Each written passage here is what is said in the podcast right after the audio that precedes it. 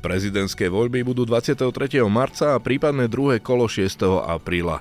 Vyhlásil v role šéfa parlamentu, zatiaľ oficiálne nepotvrdený, ale preferenčne najsilnejší kandidát Peter Pellegrini. Skúsim to ešte raz zrekapitulovať, čo nás teda spoločne čaká. Prvé kolo prezidentských volieb sa na Slovensku uskutoční 23.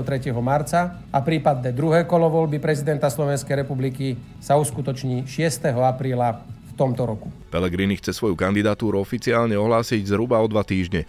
Podľa neho to, že je predstaviteľ koalície s výkonnou funkciou mu v kampani škodiť nebude. Skôr naopak. Ja som za spoluprácu najvyšších ústavných činiteľov, pretože si myslím, že táto krajina má už napätia dosť. Pelegriniho podľa prieskumov najvážnejší protikandidát Ivan Korčok na rozdiel od šéfa parlamentu už oficiálne kampaňuje a vsádza práve na to, že bude vláde protiváhou. V tohtoročných prezidentských voľbách pôjde na prvom mieste politicky o to, že či predseda vlády cez úrad prezidenta ovládne celú moc e, v štáte a sústredí ich do jedných rúk. Prezident by primárne nemal byť ani jedným, ani druhým, ani protiváhou, ani spolupracovníkom, tvrdí politolog Tomáš Koziak. Pri výkone svojho úradu by mal predovšetkým vlastne zastávať záujmy občanov a, a Slovenskej republiky. Takže určite nie ani vlády a, a nemal by byť ani protiváhou vláde. Ako môže na voličov pôsobiť taktizovanie Petra Pellegriniho ohľadom oznámenia svojej kandidatúry? Uškodí mu v súboji to, že by bol koaličným kandidátom. Ako môže zamiešať karty prípadná kandidatúra Andrea Danka a má šancu prekvapiť ešte niekto tretí? Počúvate podcast Denníka Pravda? Sprevádzať vás ním bude Zolrác. O téme sa budem rozprávať s politologom Tomášom Koziakom. Dobrý deň. Dobrý deň, prajem. Pán Koziak, tak poznáme termín prezidentských volieb, ktoré teda majú byť 23. marca, prípadné druhé kolo 6. apríla. Šéf parlamentu Peter Pellegrini v rámci tlačovej besedy hovoril o tom, že bol podozrievaný, že ich vyhlási na nejaký prázdninový víkend, aby bola časť voličov mimo bydliska a nemohla voliť. To sa nestalo. Pellegrini bolo tiež vyčítané, že ten termín poznal doteraz len on, keďže má ako šéf parlamentu v kompetencii vyhlásiť. No zároveň aj z jeho dnešných vyjadrení vyplýva, že bude jedným z kandidátov, takže mu z toho plynula výhoda napríklad ohľadom plánovania kampane, nákupu reklamy a podobne. Ako teda vnímate ten termín a načasovanie jeho oznámenia? No, d- načasovanie mohlo prísť samozrejme skôr, no na druhej strane si nemyslím, že by výber tohto termínu nejakým spôsobom mohol zásadnejšie ovplyvniť vôľu voličov zúčastniť sa prezidentských volieb, respektíve, že by nejakým spôsobom zvýhodnil e, výraznejšie niektorého kandidáta, respektíve niektorých kandidátov znevýhodnil. Ako som spomínal, Peter Pellegrini ešte oficiálne nepotvrdil svoju kandidatúru, plánuje tak urobiť 19. januára, teda takmer o dva týždne, keď mu to odobrí aj predsedníctvo hlasu. Rozhodol som sa a vzhľadom na potreby splniť ešte určité náležitosti stranického charakteru, zvolanie predsedníctva a tak ďalej, aby som mal uistenie, že po definitívnom oznámení bude strana a všetky orgány fungovať tak, ako majú a nejakým spôsobom nebudú vznikať pochybnosti, či strana a 27 bude jednotne fungovať, či bude ohrozená jednotnosť koalície alebo podobne, vám chcem oznámiť. Z jeho vyjadrení však vyplýva, že on sa rozhodol kandidovať. Ivan Korčok, ktorý už kampaňuje, to označil za tanečky, z ktorých je jasné, že predseda hlasu kandidovať bude. Vnímate to podobne ako pán Korčok a čo hovoríte na to, že si s tým dáva takto na čas a že to oznámil napríklad rovno dnes, teda pre vyhlásení termínu volieb? No to taktizovanie nie je celkom pochopiteľné. E, dá sa povedať, že podľa môjho názoru môže pôsobiť až trochu kontraproduktívne. Ale v každom prípade, ako áno, pán Peter Pellegrini mohol oznámiť svoju kandidatúru už oveľa skôr a to, že, že čaká v podstate do poslednej chvíle, je, je skutočne vlastne výrazom niečoho, čo môže toho voliča v podstate aj zneistiť. Pretože volič očakáva od, od, od človeka, ktorý by sa mal stať prezidentom, aj istú dávku rozhodnosti, istú dávku povedzme politickej odvahy a možno aj, aj rozvahy. A jednoducho takéto tančeky, ktoré sa týkajú toho, či budem alebo nebudem kandidovať, hoci je to vlastne takmer 100% isté, že pán Peter Pellegrini kandidovať pôjde, môžu toho voliča v konečnom dôsledku vlastne aj v tomto kontexte zneistiť. Takže to čakanie pána Petra Pellegriniho s ohlásením kandidátom kandidatúry je dosť podľa môjho názoru nepochopiteľné a myslím si, že možno až neočakávané. Navyše vlastne to vyčkávanie sa môže obrátiť proti nemu aj v zmysle toho, že áno, tí ostatní kandidáti ho budú počas kampane označovať ako človeka, ktorý je nerozhodný, ktorý aj takýmto spôsobom ukazuje to, že možno v tom prezidentskom úrade, ak by bol zvolený, nebol by povedzme tým najvhodnejším kandidátom. Takže myslím si, že toto vyčkávanie je úplne zbytočné a to taktizovanie asi v danom momente už na mieste nie je. Čiže tá jeho obhajoba, že on rozhodnutý je, len formálne chce dodržať nejaký proces, že mu to ešte schváli predsedníctvo, aby napríklad nebol rozkol v koalícii, to mu neberiete. Eh, nie, to predsedníctvo už mohlo dávno vlastne rozhodnúť o tom, že pôjde kandidovať. Navyše vlastne to, že tú kandidatúru slúbil, že, eh, alebo teda, že sa k tej kandidatúre oficiálne a definitívne vyjadrí v Banskej Bystrici, takisto naznačuje to, že to rozhodnutie bude kladné a síce, že bude kandidovať, pretože Banská Bystrica je pre Petra Pellegriniho symbolickým miestom a, a je to niečo, čo už teraz vlastne predznačuje, že kandidovať pôjde. Takže myslím si, že mohol to urobiť už dávno a už dávno bolo rozhodnuté. Navyše, eh, o tom, že pôjde kandidovať, o tom svedčí nielen povedzme výber toho symbolického miesta, Banská Bystrica, myslím, že ide o rodisko pána Petra Pellegriniho, ale, ale to, že pán Pellegrini pôjde kandidovať, je takmer isté vlastne aj z toho dôvodu, že v rámci koalície sa práve o ňom hovorí dlhodobo ako o relevantnom kandidátovi. A tu treba povedať, že dovolie máme nejaké tri mesiace a ak by to mal byť niekto iný, tak si myslím, že ide o príliš krátku dobu na to, aby tá verejná mienka dokázala akceptovať povedzme nejakú inú a prekvapivú voľbu e, zo strany dvoch najsilnejších politických strán, a síce Smeru a Hlasu. Takže vlastne v podstate iný kandidát zo strany Smeru a Hlasu s najväčšou pravdepodobnosťou nepríde, pretože vlastne máme na to už veľmi málo času na to, aby verejná mienka toto dokázala akceptovať. Takže, takže aj z tohto pohľadu je nepochopiteľné. Verejnosť teda očakáva kandidatúru Petra Pellegriniho, hovorí sa o tom dlhodobo a aj logicky vyplýva, že relevantné koaličné strany nemajú alebo nemôžu mať teda ďalšieho, ďalšieho kandidáta. Takže o žiadne ďalšie prekvapenie nepôjde a pán Pellegrini je úplne jasným prezidentským kandidátom v tomto kontexte.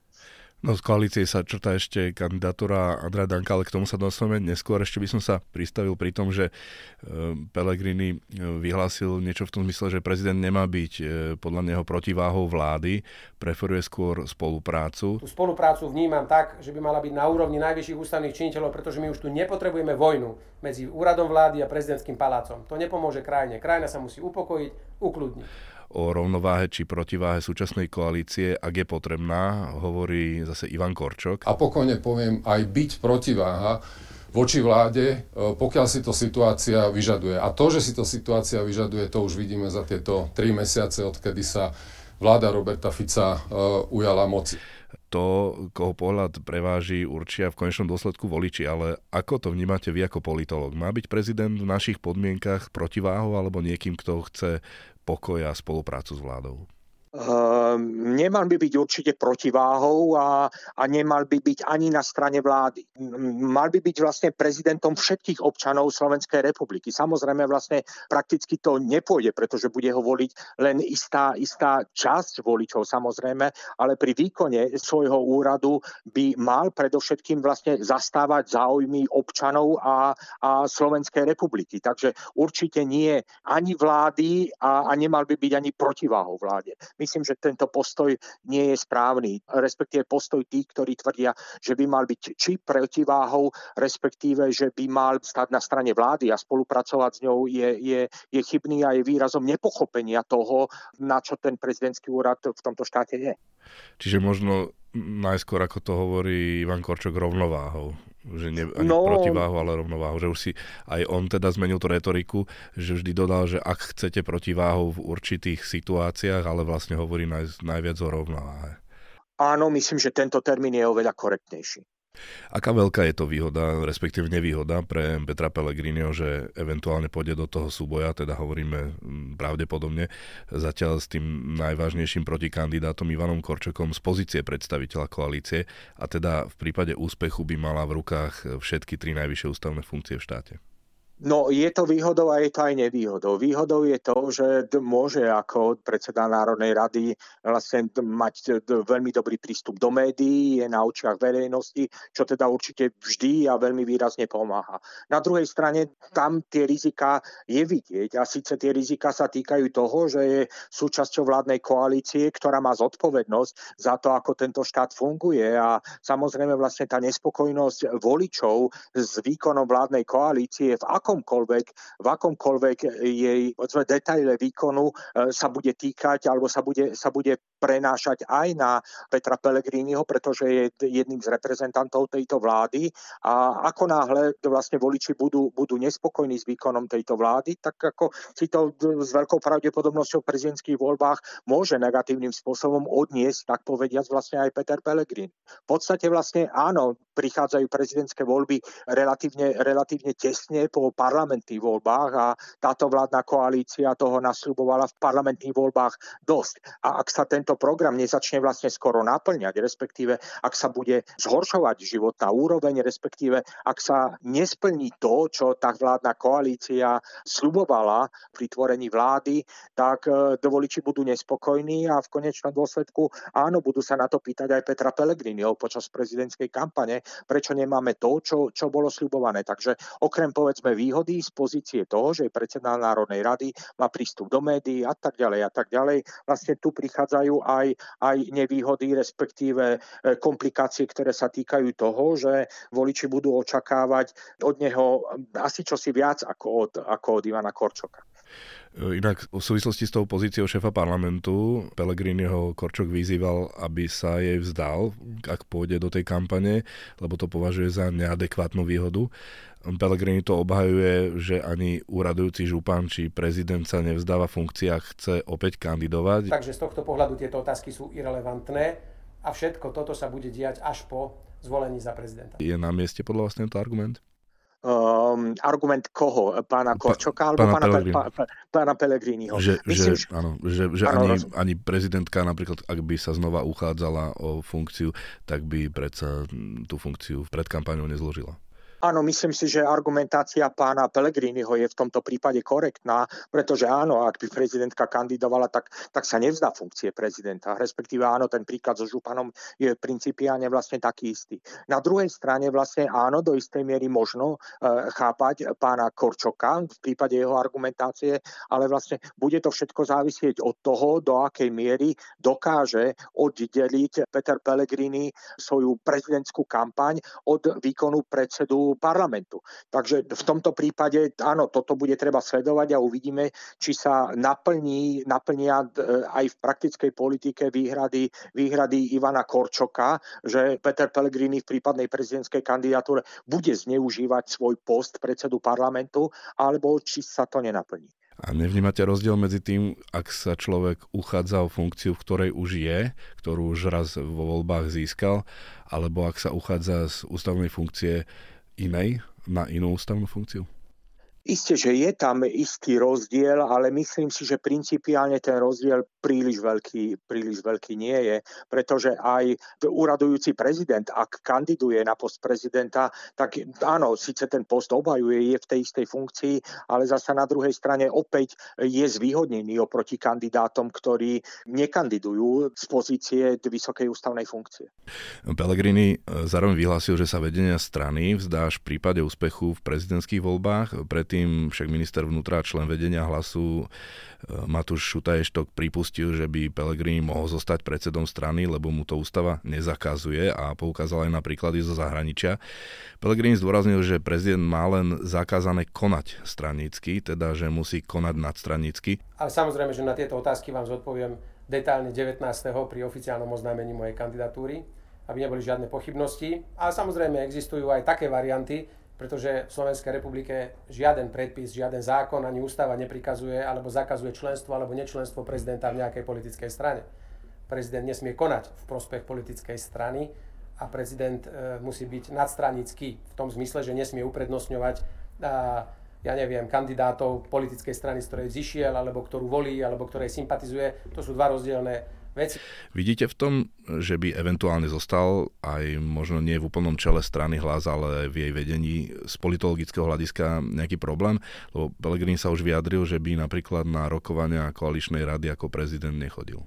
No toto by mohla byť samozrejme komplikácia. A komplikácia aj vo vzťahu k verejnej mienke, pretože prevláda tu názor, že prezident by mal byť apolitický v prípade vlastne relevantnej väčšiny verejnej mienky. To samozrejme vlastne prakticky nejde. E, samozrejme vlastne každý z prezidentov, ktorého sme tu doteraz mali, mal e, nejaký vzťah k istej politickej alebo k nejakej politickej strane a dával ho najavo povedzme rôznym spôsobom. Niektorí sa snažili vlastne od svojej, od svojej politickej strany otvorene, nepoviem dištancovať, ale, ale otvorene prerušiť kontakty, ako napríklad pani prezidentka Čap Čaputová, zasa na druhej strane. Vlastne Ivan Gašparovič, e, hoci e, myslím, že formálne členom strany Smer nebol, ale, ale nechal sa počuť, že je akoby členom strany Smer. Hej, takže vlastne máme tu povedzme rôzny prístup e, úradujúcich prezidentov ku povedzme tej stranickej afiliácii, ale v každom prípade treba povedať, že očakáva sa, že ten prezident preruší kontakty so svojou materskou politickou stranou. Tak je to tu v tomto štáte vlastne nastavené a ak by to Peter Pellegrini neurobil, ak by zostal povedzme formálne členom e, svojej politickej strany, tak e, dá sa povedať určite by bol, by bol terčom kritiky a povedal by som možno terčom zbytočnej kritiky, pretože ak by sa toho vzdal, tak by vlastne svojim kritikom, kritikom Zobral ukázal, vietor. Že, áno, zobral, zobral vietor z plachy. Takže, no. takže vlastne asi aj o tom to je. Je úplne zrejme, že bude, keď e, sa rozhodol kandidovať naďalej verne, verne slúžiť tejto koalícii, e, s ktorou vytvorili vládu. No, do súboja, ako som už spomínal, prezidentský palác zrejme zasiahne aj predseda SNS Andrej Danko, ktorý oznámil, že zbiera podpisy. Peter Pellegrini odmietol podporu pri zostavovaní vlády. On je nositeľ svojho šťastia a budúcnosti ale ja nebudem e, do počtu v tejto vlády za SNS stále len sa klopiť. Takže SNS sa rozhodne.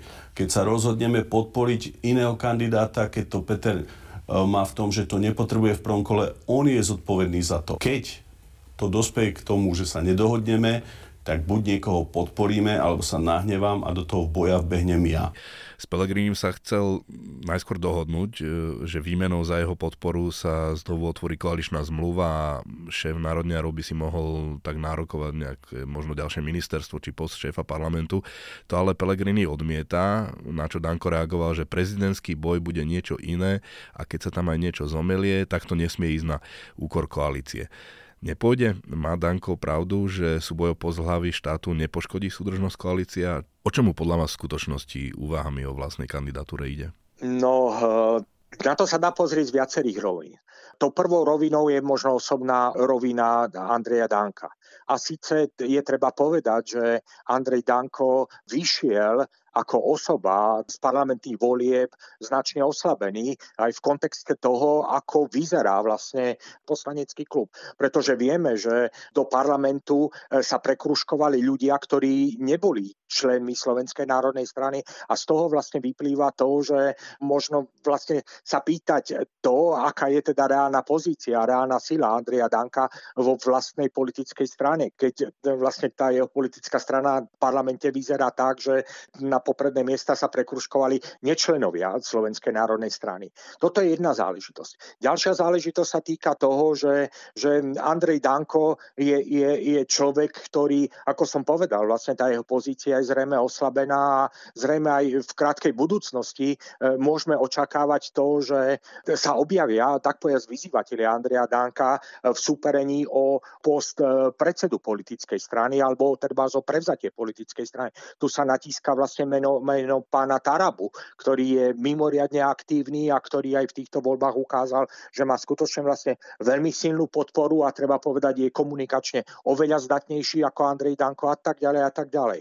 A to, že k takémuto súboju o, o šéfa Slovenskej národnej strany alebo o, o, o post predsedu Slovenskej národnej strany môže dôjsť, vlastne v podstate naznačil aj Andrej Danko svojimi úvahami o kandidatúre do Európskeho parlamentu, kedy vlastne e, neviem si predstaviť, akým spôsobom by mohol, by mohol zvládať funkciu e, šéfa vlastnej strany na Slovensku a zároveň, e, zároveň vlastne šéfa koaličnej, koaličnej politickej strany a zároveň vlastne post europoslanca. To jednoducho by bolo fyzicky veľmi, veľmi, veľmi e, komplikované a myslím, že aj toto mohlo byť naznačenie toho, že, že tá jeho pozícia ako predsedu Slovenskej národnej strany nemusí byť úplne, úplne istá a úplne jasná. Tá druhá rovina sa týka toho, že tá prípadná kandidatúra Andreja Danka samozrejme vlastne v tých prezidentských voľbách popri pánovi Pelegrinimu a popri, popri pánovi Korčokovi by bol outsiderom samozrejme. A čo sa týka vlastne tej kandidatúry, tak tu by išlo skutočne len o to, akú veľkú hambu by si počas tej kandidatúry urobil a koľko málo percent voličov by mu teda v konečnom dôsledku ten hlas dalo. Takže on určite nebol by relevantným kandidátom, to treba povedať otvorene a myslím, že si to uvedomuje aj Andrej Danko, pokiaľ teda úplne nestratil zmysel pre politickú realitu. Ak toto vlastne zhrnieme, tak z toho vychádza to, že toto, tá jeho prezidentská kandidatúra alebo to, čo Andrej Danko hovorí o svojej prezidentskej kandidatúre, je skôr nástrojom na, dá sa povedať, vydieranie ostatných koaličných partnerov. A to tu už bolo, povedzme, aj deklarované, že tie požiadavky Andreja Danka môžu byť mnohoraké a môžu sa týkať lepšieho zastúpenia člen, e, členov Slovenskej národnej strany e, v štátnych inštitúciách, v dozorných radách a tak ďalej a tak ďalej, čo by teda mohlo posilniť pozíciu Andreja Danka aj v tom vnútrostranickom, vnútrostranickom súboji, ktorý zrejme v rámci Slovenskej národnej strany prebieha. Čiže toto je jedna záležitosť. Ďalšia záležitosť je treba povedať to, že áno, môže to byť aj vlastné PR pre Andreja Danka a pre, pre Slovenskú národnú stranu. Aha, sme tu, sme aktívni, je o nás počuť a e, zatápame tej koalícii, ktorej síce sme členmi, e, a síce takým spôsobom, že chceme pre nás vyjednať ešte možno lepšiu pozíciu, ktorú, ktorú v danom momente máme. Takže z tohto dôvodu môže to byť vlastne odkaz pre voličov. Ono treba povedať, že aj formát toho, akým spôsobom sa Andrej Danko v prípade povedzme tohto pomyselného sporu medzi ním a medzi Petrom Pelegrínim prejavuje, má formu, nazvime to aj odkazu pre istý typ voliča, pretože tá forma tej komunikácie je skutočne niekedy, netreba povedať, za hranou možno nejakej akceptovateľnej slušnosti. V princípe v niektorých prejavoch dokonca dá sa povedať, že útočí na dôstojnosť Petra Pellegriniho, odkazmi napríklad na budúcu prvú dámu a tak ďalej a tak ďalej. Vlastne tam ten zakodovaný, jednoducho proste odkaz zakodovaný je pre istý typ, pre istý typ voliča a Andrej Danko si myslím, že, že v tomto prípade asi veľmi dobre volí slova a veľmi dobre vie, ktorým smerom má, má zautočiť, aby sa to tomu jeho voličovi páčilo, aby to proste dokázal, dokázal prijať a dokázal akceptovať. Bohužiaľ, je to za hranou politickej kultúry, to je treba povedať a navyše treba povedať, že ten vplyv na, na súdržnosť koalície to môže mať skutočne veľmi, veľmi zlý. Ono začína to čím ďalej, tým viac pripomínať povedzme tú retoriku, retoriku Igora Matoviča vo vzťahu k Richardovi Sulíkovi v prípade predchádzajúcej vlády. Aj tam vlastne tie ataky začali byť veľmi osobné a boli, boli častokrát za hranou povedzme niečoho, čo nazveme proste tou bežnou politickou kultúrou. Nehovoriac o tom, že sa bavíme o vzťahu medzi dvoma koaličnými partnermi, ktorí majú majú zodpovednosť za vedenie štátu. Takže v prípade vlastne týchto osobných útokov si skutočne vlastne veľmi ťažko predstaviť to, akým spôsobom môžu títo dvaja politici fungovať povedzme v bežnej politickej praxi, kedy je treba e, spolupracovať, kedy je treba si vzájomne dôverovať a kedy je treba vlastne prichádzať s kompromismi kvôli tomu, aby ten štát bol, bol e, riadený dobre a, a zodpovedne. Takže toto správanie Andrea Danka možno v istom kontexte hodnotiť aj ako veľmi nezodpovedné a ako pripomínajúce to, čo sme tu mali v prípade predchádzajúcej vlády a myslím, že takto to môže aj, aj e, volič postupne vyhodnotiť. No na rozdiel od predchádzajúcej vlády je tu istý silný prvok a to je premiér Robert Fico. Koaliční partnery bojujú o svoje miesto pod slnkom. Predsa aj hlas chce získať najlepšie e, výsledky v nasledujúcich voľbách. Aj Andrej Danko chce získať. Nakoniec e, klobúk dole aj, aj pred tým Andrejom Dankom. Veď si to vybojoval celé sám. Povedal som veľmi jasne koaličnému partnerovi, predsedovi strany Hlas sociálna demokracia, pánovi Petrovi Pelegrínimu, že ak sa rozhodne kandidovať na prezidenta, a toto je rozhodnutie sa očakáva, že buď potvrdí alebo vyvráti v nejakom krátkom čase, tak Smer Slovenská sociálna demokracia ho podporí v tejto jeho kampani aj v jeho úsilí, pretože si myslím, že by to bol dobrý prezident pre Slovensko. Čo si myslíte, čo môže v tejto situácii urobiť, aby práve tomu naštrbeniu súdržnosti koalície zabránil? No, e, je tu ešte jeden problém. Tá koalícia má skutočne veľmi krehkú väčšinu. A Andrej Danko si je veľmi dobre vedomý toho, že bez neho sa tá koalícia rozpadne.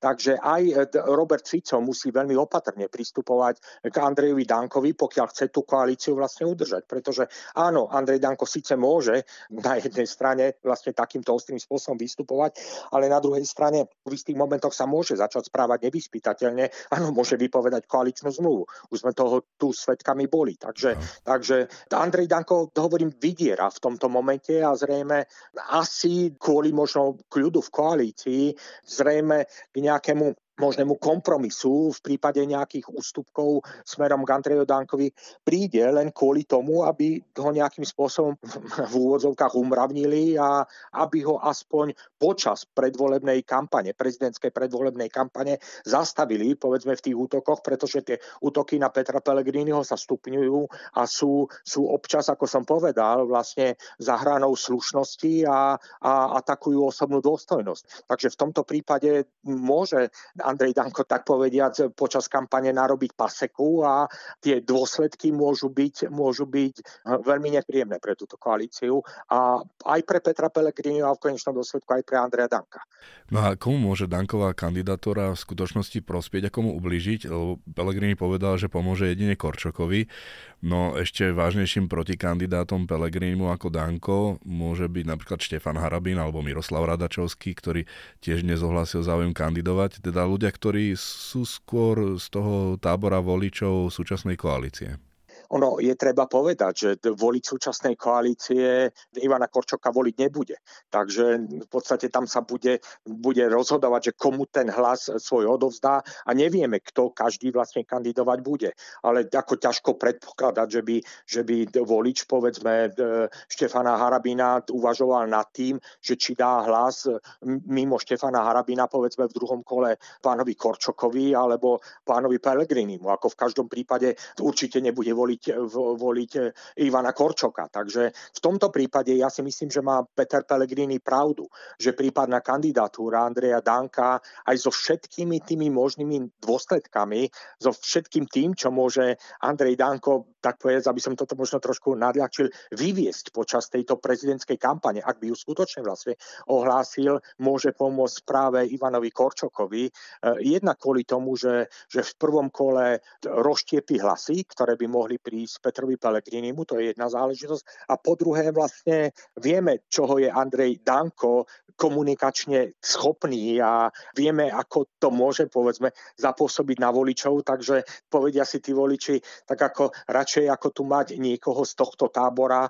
aj keď sa mi možno ten Ivan Korčok nepozdáva, ale radšej hodím fakt na protest ten hlas práve Ivanovi Korčokovi, pretože to, čo tu v úvodzovkách možno vyvádza Andrej Danko, je, je cez čiaru a a toto tu nechceme. No a padla aj táto otázka viackrát na tlačových konferenciách. V pondelok e, dvaja z troch predstaviteľov koaličných strán chcú kandidovať na prezidenta, sú tri mesiace po vzniku tejto koalície. Čo to teda o nej vypovedá, ak jej dvaja predstaviteľia majú snahu o funkciu, ktorá je viac menej reprezentatívna, nie výkonnou v tejto krajine? No, to nevypoveda nič dobré o stave tejto koalície. Pretože vlastne po voľbách, pokiaľ sa bavíme o tom, že dvaja predsedovia koaličných politických strán z troch snažia sa kandidovať za prezidenta, toto nesvedčí fakt nič dobré o tom, že ako tá koalícia by chcela, by chcela fungovať ďalej, pretože áno, ste ako keby odchádzali jednak zo zodpo- od zodpovednosti za fungovanie štátu, ako keby sa vlastne dobrovoľne zbavili mandátu, ktorý dostali od ľudí počas parlamentných volieb, pretože ľudia ich volili nie kvôli tomu, aby sa stali prezidentmi, ale aby, aby vlastne v tých parlamentných voľbách získali dosť hlasov, aby zostavili vládu. Určite nikto nevolil e, hlas Petra Pellegriniho, aby sa Peter Pellegrini stal prezidentom. Myslím si, že takto otázka u voličov nestála aj vlastne teraz, čo vlastne Peter Pellegrini prezentuje tie názory vlastne na, na sociálnych sieťach, kedy vlastne ľudia hovoria o tom, že zastáva ten post predsedu parlamentu dobre a, a nechcú, aby odtiaľ to odišiel. Samozrejme, je to, je to istý typ voliča, je to niečo, čo patrí do istej veľmi konkrétnej bubliny, ale platí to, čo som povedal. Voliči Petra Pellegriniho v parlamentných voľbách eh, aj s jeho stranou nevolili preto, aby išiel do prezidentského paláca a myslím si, že toto e, sa veľmi pravdepodobne odrazí aj na, na výsledku tých prezidentských volieb. Takže keď sa bavíme o tom, že či Peter Pellegrini je, je jasným favoritom prezidentských volieb, ak to presuniem do tejto roviny, tak ja si, to, ja si to nemyslím. Aj práve kvôli tomu, čo som povedal, že tie možné neúspechy alebo nenaplnené očakávania e, voličov z, k tejto vláde sa môžu premietnúť aj do toho, že Petra Pellegrini ho nebudú voliť v prezidentských voľbách, ale na druhej strane aj tí jeho voliči, ktorí mu odovzdali hlas v parlamentných voľbách, tak budú chcieť, aby zostal ďalej súčasťou tej stranickej politiky, aby bol súčasťou tejto koalície a tak ďalej a tak ďalej. Takže myslím si, že to tomu takisto môže zobrať hlasy. A však to je v poriadku, veď to je normálne politická súťaž. Každý má právo z ústavy byť volený a zúčastňovať sa volieb dôležité pre mňa je, viete, ja sa nenechám ani nejakým spôsobom vy, vyrušiť, alebo rozvyklať, alebo vyprovokovať dokonca nejakými mediálnymi roztržkami. Ja som nie ich pôvodca a preto ich nebudem ani komentovať. Ľudia si spravia najlepší názor na to. Pre mňa je dôležité, aby vláda naplňala svoje svoj volebný program. A v prípade Andreje Danka, tak o tom, o tom sme už hovorili, Ej, že to, že má už teraz, povedzme, takéto zajačie úmysly, e, či to je prezidentský úrad, alebo predtým, vlastne keď avizoval, že by e, e, rád skončil na poste europoslanca, to tiež nesvedčí o tom, že by jeho pozícia v rámci tejto koalície bola z jeho strany považovaná možno za nejakú istú, istú a definitívnu. A týka sa to určite aj jeho pozície v rámci jeho vlastnej politickej strany. Záverom, keď ešte hovorím o tých favoritoch, vlastne aj teraz sa rozprávame najmä o Petrovi Pelegrinim a Ivanovi Korčokovi, spomínali sme Andrea Danka, možno Štefana Harabina. Akú šancu majú podľa vás iní kandidáti, keďže vieme, že aj dvakrát už v histórii sa stali prezidentmi ľudia, kandidáti, ktorí 3-4 mesiace pred voľbami ešte boli outsidery v tých prieskumoch. Vieme, že tam sú ako pre verejnosť úplne neznáme mená Beata Janočková, Marta Čurajová chcú byť občianskými kandidátkami Jan Drgonec, právnik, Kristian Foro, šéf SMK, Jan Kubiš, e, bývalý diplomát a, a teda ohlasujú postupne ďalší tak samozrejme vlastne odhliadnúť od Štefana Harabina, ktorého kandidatúra je, je v podstate vlastne evergreenom aj v prípade prezidentských volieb, kde teda už možno aj jednoznačne odhadnúť ten jeho volický potenciál, pretože nie je dôvod, prečo by sa mal nejakým spôsobom zmeniť, tak jediným známejším kandidátom alebo výrazne známejším kandidátom je práve, je práve pán Kubiš. V prípade pána Kubiša áno, tu je veľká pravdepodobnosť, že bude očerpávať hlasy predovšetkým Ivanovi Korčokovi hej, zo zjavných dôvodov. Vlastne je to človek, ktorý vyšiel z veľmi podobného prostredia, má veľmi podobnú, podobnú profesionálnu skúsenosť, ten jeho prejav je takisto veľmi podobný, je to vytríbený, slušný, diplomatický prejav. Určite si dosť voličov bude vedieť predstaviť, aj, alebo vedel by si ho predstaviť na poste prezidenta, ktorý by mohol byť dôstojným reprezentantom, reprezentantom tejto krajiny. E, ostatné mená, ktoré vlastne sa spomenuli, e, sú relatívne neznáme. Aj v prípade vlastne pána Forova, ktorý je síce šéfom politickej strany, ktorá v podstate vlastne siaha na, na parlament opakovane, ale jeho meno je jednoducho tak neznáme, že nemyslím si, že by dokázal byť tým relevantným kandidátom, ktorý by nejakým významnejším spôsobom niekomu odčerpával hlasy. Takže myslím si, že v tomto prípade k nejakým významným prekvapeniam nedôjde a, a to druhé kolo s najväčšou pravdepodobnosťou bude súbojom medzi Ivanom Korčokom a Petrom Pellegrini. Hovorí politolog Tomáš Koziak. Ďakujem za rozhovor. A ja ďakujem a prajem pekný deň. Sme v závere. Počúvali ste podcast Denníka Pravda, ktorý pre vás pripravil Zolorác.